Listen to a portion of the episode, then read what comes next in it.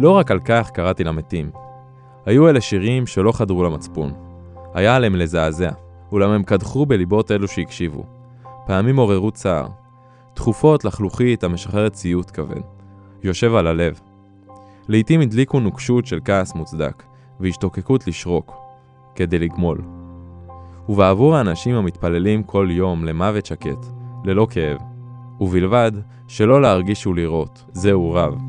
אלו הן השורות הראשונות בספר של ולדיסלב שלנגל אשר קראתי למתים.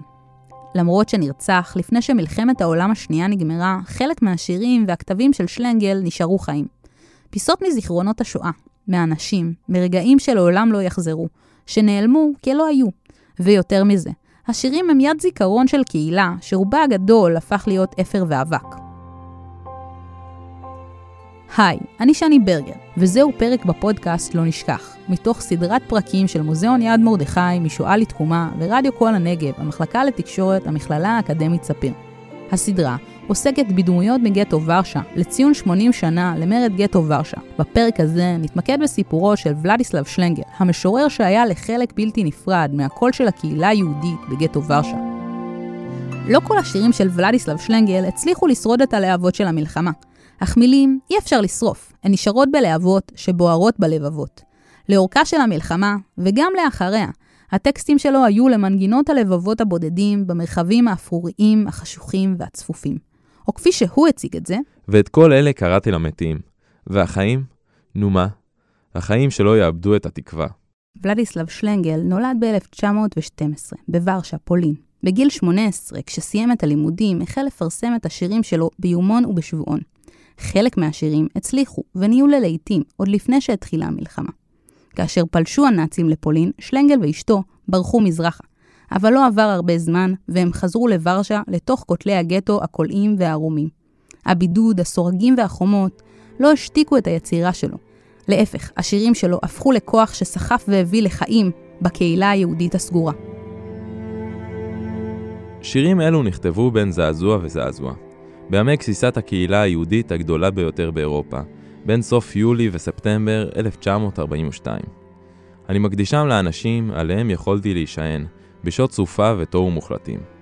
לאותם המעטים שהיו מסוגלים, במערבולת האירועים, במחול המקרה, המוות והפרוטקציות, לזכור שלא רק משפחה, לא רק שרים, לא רק כסף, אלא שצריך להציל את המוהיקנים המעטים והאחרונים, שכל רכושם ונשקם הוא המילה. לאלו שאליהם הגיעה קריאתי בלילה. קריאה בלילה, ולדיסלב שלנגל, ספטמבר 1942.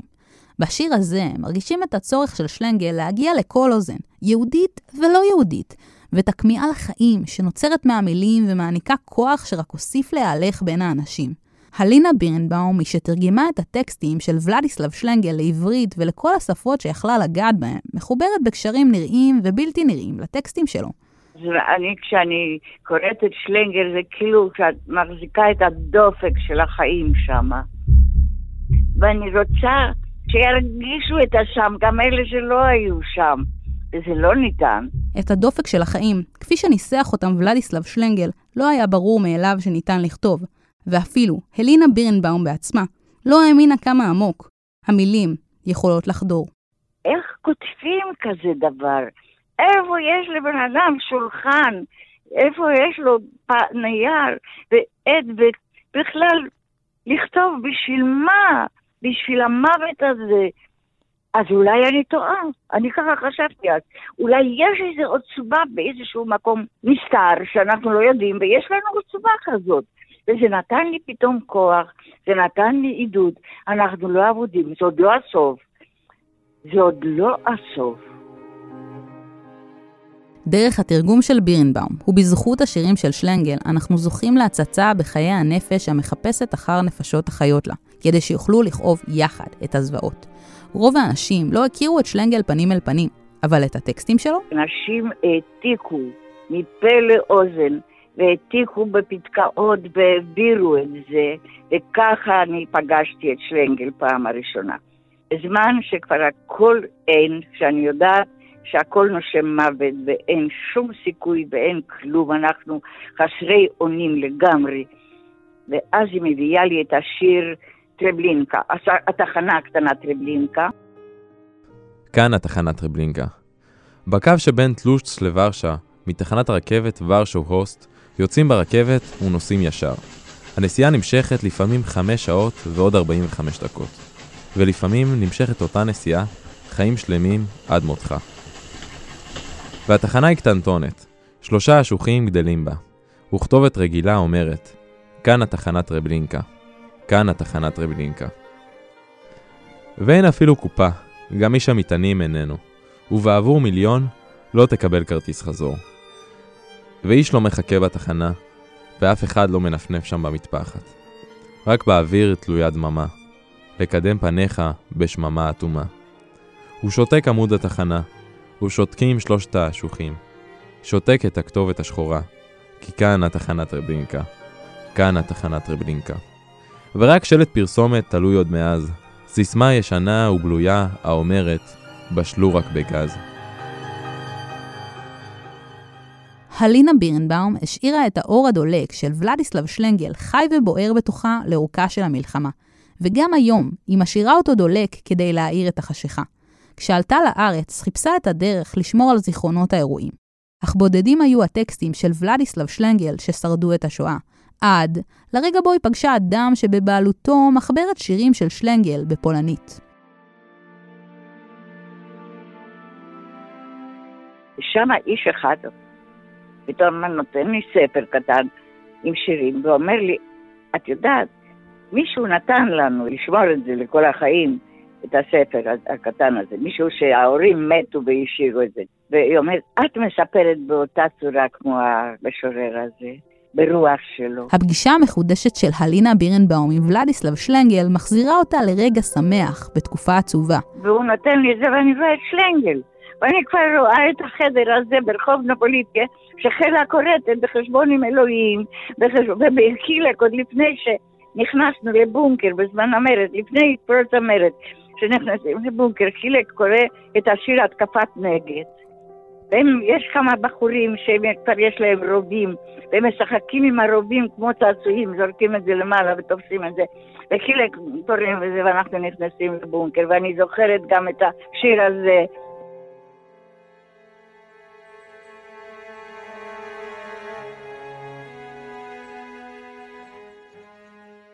השומע אתה אלוהי הגרמנים? איך מתפללים יהודים בבתי הפראים? בהחזיקם ביד מוט או מקל. מבקשים ממך אלוהים מאבק דמים. מתחננים למוות מיידי, שלא יראו עינינו לפני הגסיסה. כיצד מתמשכת המסילה? תן לידיים זריזות, אדוני, כדי שדם יחתים את המדים האפורים. תן לראות בטרם את קרונותינו תחתם, הנחה עמומה אחרונה. בידיהם החצופות המחזיקות בשוט את חרדתנו האנושית, הרגילה, כפרחי דם אדומים מרחוב ניסקה, מילה, מורנוב, פורחת הלהבה באלוהי רובנו. זה האביב שלנו, זאת התקפת נגד. יין הלחימה מסחרר את ראשנו. אלה יערות הפרטיזנים שלנו, סמטאות של דישקה ואוסטרובסקה, רועדים על חזנו מספרי הבלוק, מדליות מהמלחמה היהודית, זעקת שלוש אותיות באודם אביקה, כאייל ברזל, מכה המילה, מרד. ואז יש המרד, ו... ויורים בו, ואז אומרים יונוזין טרונט, טרונט, טרונט. עכשיו זה חזית, הרחוב הזה היה המלוכלך, כאלה, ויש שם גם משפטים שאני נורא זכרתי אותם, שאלוהים הגרמני, לפני שנוציא את ההנחה האחרונה, שלא, שלא נראה את פסי הרכבת, תן לנו כוח שנראה במטרה, שנראה דם על המדים האלה, בפחד אנושי רגיל, בעיניים החצופות, בפרצופים העצופות האלה. זה אני כל החיים זכרתי. השיר התקפת נגד של ולדיסלב שלנגל הוא שיר שהוקרא באספות בגטו, והיה לקול קורא שעודד אנשים לצאת נגד ולהצטרף למרד הגדול בגטו ורשה. המרד, שהביא לסוף חייו של ולדיסלב שלנגל.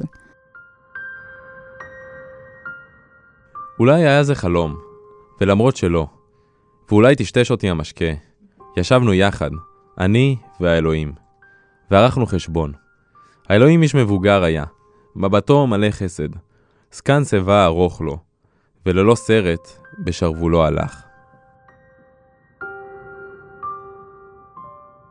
והוא בא, הוא לא הלך עם סרט של מגן דוד, שאלו לו את הסרטים האלה, כי הוא בא ישר מגן עדן. והם יושבים על יד השולחן, והוא אומר, מה הכל הוא עשה לאלוהים, ומה אתה נותן לי על זה עכשיו?